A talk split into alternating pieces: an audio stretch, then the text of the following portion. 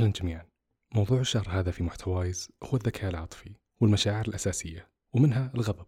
بالتالي الحلقة هذه هي عن الغضب. لكن موضوع الشهر السابق كان عن الحب وانتهينا منه.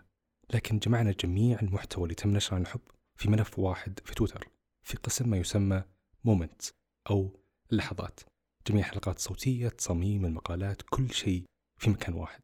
يمكنك تطلع عليه في الرابط في الأسفل وأيضا على حسابنا على تويتر. النقطة الأخيرة هي حابين ننصح في بودكاست سمعنا له مؤخرا.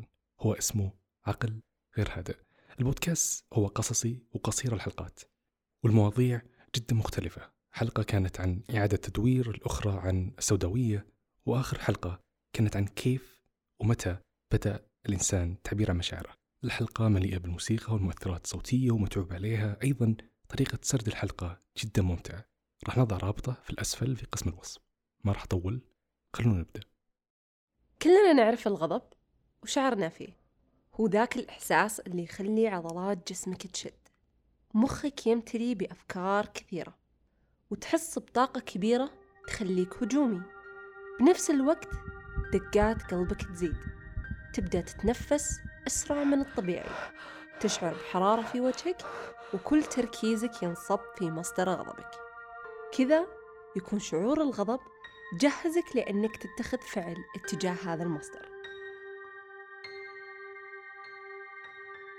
الغضب مو دائما يكون موجه تجاه الأشخاص أو تجاه الأحداث بل ممكن يكون موجه تجاه الأشياء. كمان الغضب مو شرط يكون عبارة عن يعني انفجار من المشاعر بل قد يكون أيضا يعني خلل في طريقة التفكير. مثلا يضيع ريموت كنترول مفاتيح السيارة طريق مزدحم أو مطعم ممتلئ. غيرها من الإحباطات هذه نستجيب لها بأن نصفق في الأبواب آه، نصيح بالسب والشتائم وننفجر بالصراخ.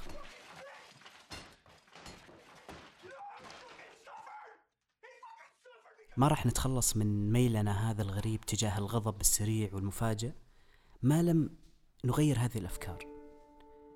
يعني لما تكون توقعاتنا وردية نكون في حالة مو جاهزة للأسوأ دائما نحس بعض الأحيان أنه ما نقدر نوصل للكمال بفعل قلم رصاص يطيح عمدا من الطاولة أو درج يرفض أو يعلق أنه يفتح.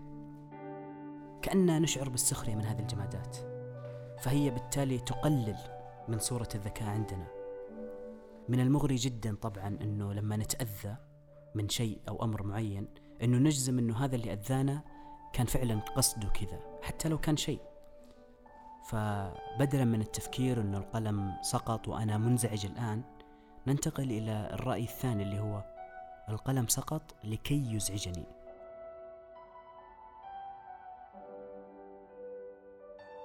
مروة بحيصي باحثة حاصلة على ماجستير في علم النفس الإكلينيكي للأطفال.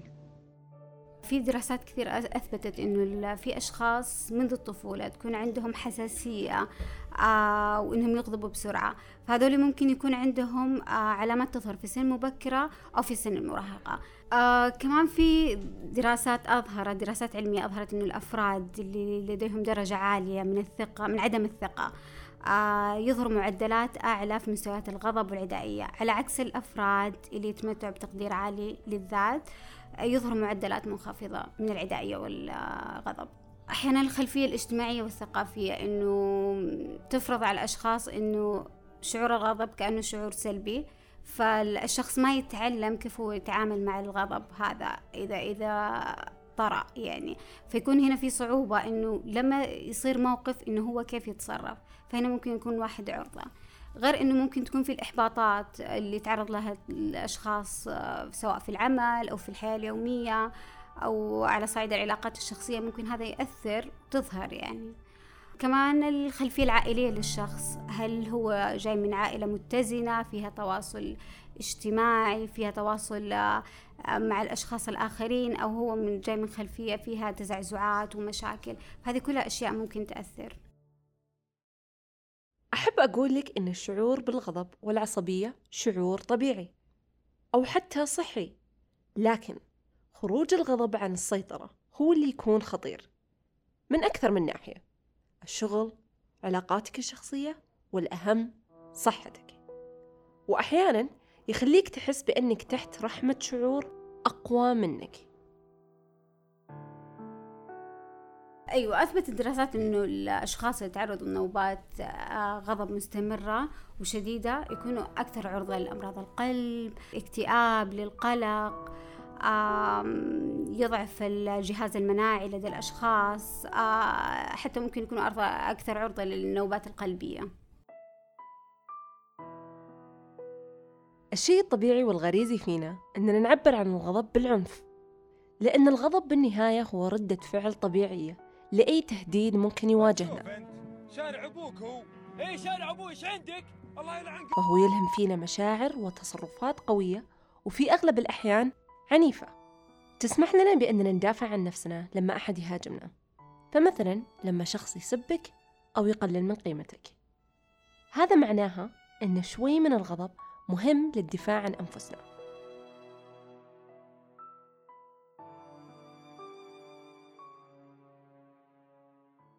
لكن هذا لا يعني أنك تنفجر في وجه كل شخص أو موقف أزعجك وضايقك.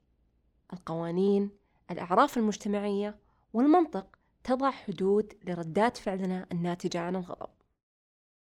هو عادة لما يتعرض الإنسان لتهديد معين يشعر بالشعور هذا.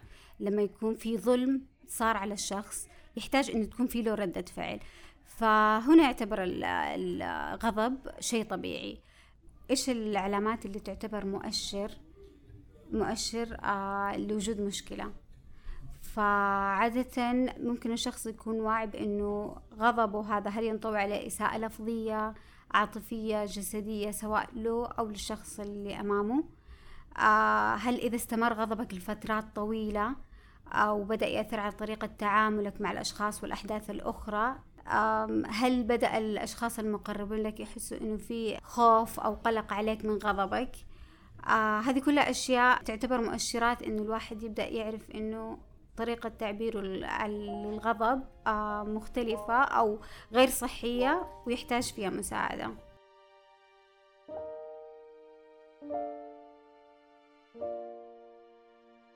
كيف ممكن نتحكم بالغضب أو إيش الأشياء اللي ممكن تساعدنا. أحيانا الوعي آه، باللي قاعد يصير معانا سواء من الناحية الجسدية. لو إحنا بدأنا نركز إيش الأشياء اللي تغضبنا إيش اللي قاعد يصير معنا وقت الغضب؟ هل الشخص يبدأ بالتعرق؟ آه، دقات القلب آه، تتسارع؟ إيش المواقف المعينة هذه اللي قاعدة تصير وقاعدة تغضبنا؟ ال- هل هي مواقف معينة أم أشخاص معينين؟ أم ذكريات معينة؟ فهذه كلها لما نبدأ نتعرف عليها نعرف إيش الأشياء اللي ممكن تغضبنا. طيب كيف نعبر عن الغضب بطريقة صحية؟ بنتكلم عن ثلاث نقاط رئيسية في التعبير عن الغضب. التعبير الكتم والهدوء. أولا التعبير. التعبير عن غضبك بطريقة صارمة لكن مو عنيفة. هي أفضل طريقة للتعبير عن الغضب. كيف؟ لازم تتعلم كيف تحدد بوضوح إيش تبغاه بالضبط. كيف توصل للي تبغاه من دون ما تأذي أحد. أحترم رأيك لكن أعتقد اللي سويته كان خطأ. كونك صارم لا يعني إنك تكون مندفع ووقح بالعكس يعني إنك تتصرف باحترام لنفسك وللآخرين. أول حاجة يكون التعبير عنه بصورة ما فيهاش عنف. حتى العنف اللغوي بلاش. يعني ما تقولش مثلا إياك تعمل كده أو لو عملت كده هتندم وقول مكانهم أنا في رأيي كذا أو أنا بكره كذا. وطبعا بلاش تشوح بإيدك. الأحسن كمان إنك تبدأ بشيء إيجابي قبل ما تقول الشيء السلبي. يعني مثلا تقول أنا استمتعت بالعمل معاك السنة اللي فاتت بس الفترة الأخيرة حصل كذا. كمان الغضب لازم يكون مباشر قدام الشخص المعني وما فيهوش لف ودوران حوالين الموضوع. ما تفصلش بين نفسك ومشاعرك باستخدام ضمير الغائب أو العبارات العامة. ما تقولش مثلا لما الناس تعمل كده يبقى كذا أو شيء مزعج إن كذا يحصل. خليك واضح بضمير المتحدث. قول مثلا أنا حاسس بالإنزعاج من كذا. وضح كمان الأساس الأخلاقي للغضب بتاعك وخليك مستعد إنك تتناقش في أخلاقيات وأسباب رد فعلك وإحباطك. ولما تيجي مثلا تنتقد حد ما تنتقدهوش هو انتقد سلوكه اللي ضايقك. بدل ما تقول أنت أناني جدا قول كانت أنانية إن كذا يحصل. حاول ما تخرجش بره الموضوع وما تدخلش أمور ثانوية في النقاش. وبلاش حتى تدخل أحداث الماضي البعيد مثلا. خليك في اللحظة دي.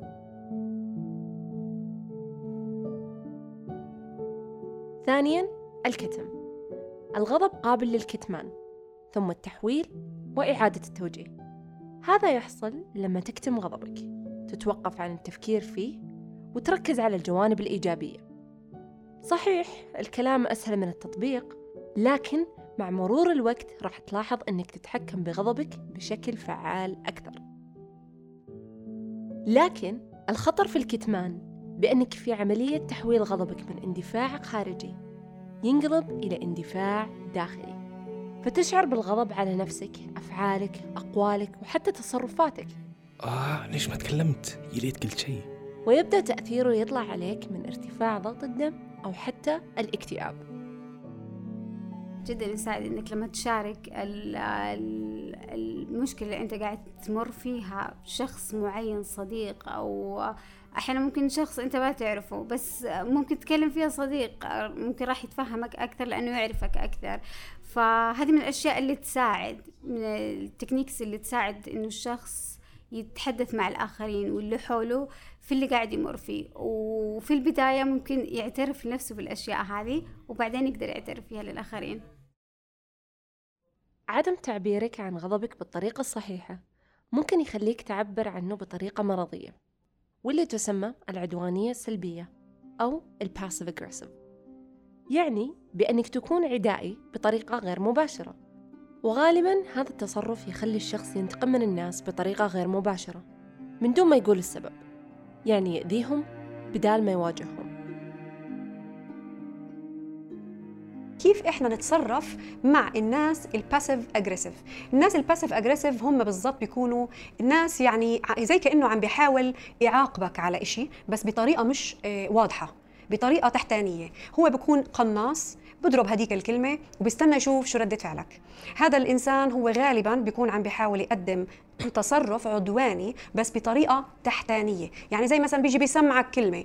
يعني هو بتكون الشغلة مؤذية الإشي اللي بيكون بيحكيه مؤذي وفيه نوع من العدوانية ولكن ما بيحكيها بوضوح وبشكل مباشر جدا بيعملها بشكل تحتاني.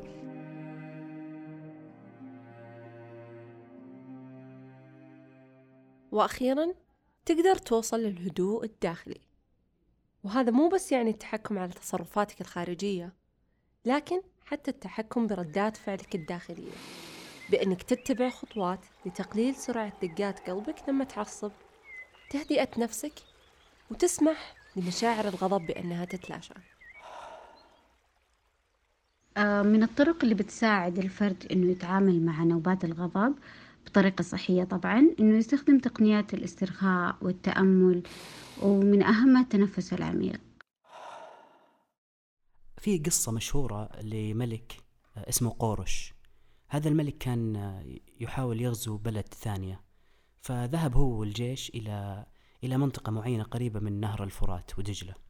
فتوقف يعني قبل ما يتجاوز النهر هذا آه، بنصيحة من جنرالاته. كانوا يقولون الجنرالات إنه سوء الأحوال الجوية ما يسمح إنه نتجاوز النهر الآن لأنه النهر كان في حركة سريعة جدا وعنيفة. فارتاح الجيش بجانب هذا النهر لكن فرس الملك آه، كان فرس أبيض وجميل وقوي. آه، لكن للأسف جرفوا النهر لأنه آه، كان بالقرب من النهر وكان النهر يجري بشكل عنيف. انزعج الملك احتاج غضب. وصار ينفجر بالصراخ. وأمر الجيش أنه يعاقب هذا النهر لأن النهر تقصد إيذاء هذا الملك. آه وفعلا أمر الجيش بشكل غريب أنه ينقسم إلى قسمين قسم في الجهة الثانية من النهر وقسم عنده. وأمر آه بحفر قنوات بسيطة جدا بجانب هذا النهر حتى يخف آه أو يقلل من درجة جريانه. عشان يخفف التيار يعني وكأن بهذا يعاقب النهر. وفعلا وعد إنه آه، أهل القرى القريبة من هذا النهر حيصيرون يقدرون يتجاوزون هذا النهر ويقطعونه مشيا على الأرجل يعني. استمرت عملية التحفير أكثر من شهر. طبعا ونجحوا في الأخير. وصار فعلا تحقق وعد الملك بأن ال- أهل القرى حيقدرون يتجاوزون هذا النهر بكل يسر وسهولة. وكأن يعني آه، ارتاح الملك من هذا الإنجاز. لكن للأسف الجيش أرهق جدا ومع أنه كان متوجه إلى حرب مع بشر آخرين لكن انتقلت الحرب إلى حرب مع الجماد اللي هو النهر. طبعا هذه القصة وغيرها من القصص الكثيرة سواء في التاريخ أو حتى في حياتنا اليومية لها دلالة معينة كأنه فيه ذل وهمي يخلينا نستعد لتوقع الإهانة من الأشياء. ونخاف بالتالي من السخرية. كأننا أهداف لتلقي الأذى دائما. ما راح ناخذ وقت حتى نجزم أن العالم ما يتكيف مع رغباتنا دائما وأن فعلا شخص أو حتى شيء ينوي أذيتنا.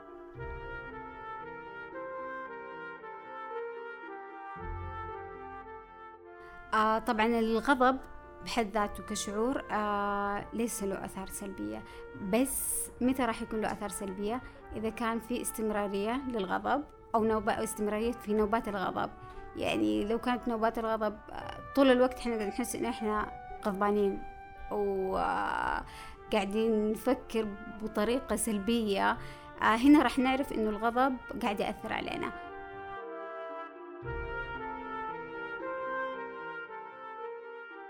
جميع المصادر والأبحاث اللي تم استخدامها لإعداد هذه الحلقة موجودة في الأسفل في قسم الوصف.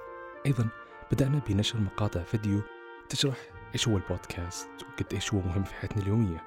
بالتالي في حال أي شخص تعرفه ما يستمع للبودكاست بإمكانك تشارك الرابط معه. وضعناها على تويتر. وأيضا راح نضعها في الأسفل في قسم الوصف. تم إعداد الحلقة من قبل ماهل خليفة.